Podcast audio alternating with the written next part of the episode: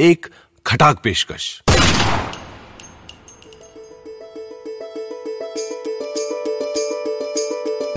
यशवंत व्यास के लिखी कवि की मनोहर कहानियां, को पावर्ड बाय बीमा गराज। सुना रहे हैं विजय कृष्णाचार्य।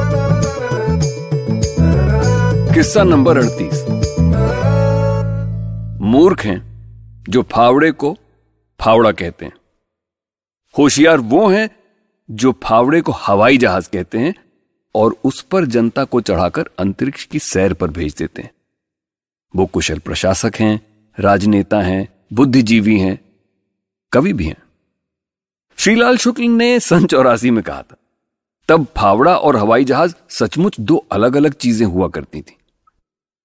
चरित्रवान और चरित्रहीन में कुल इतना फर्क है, एक पकड़ा नहीं जाता और दूसरा पकड़ा जाता है।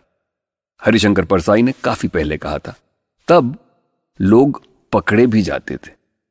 अगर आप उल्लू हैं तो बोस्की के कुर्ते में भी उल्लू ही लगेंगे।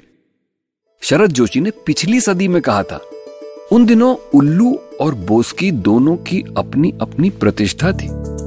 अब कवि को कुछ कहना कुल का टोटल लगाने जैसा है, कलाली को बोतल दिखाने जैसा है। खटाक podcast powered by Bima garage. Download करें बीमा गराज की होबनोब ऐप और घर बैठे पाएं अपने क्लेम्स की सारी झंझटों से छुटकारा। बीमा गराज के साथ अब आसान है।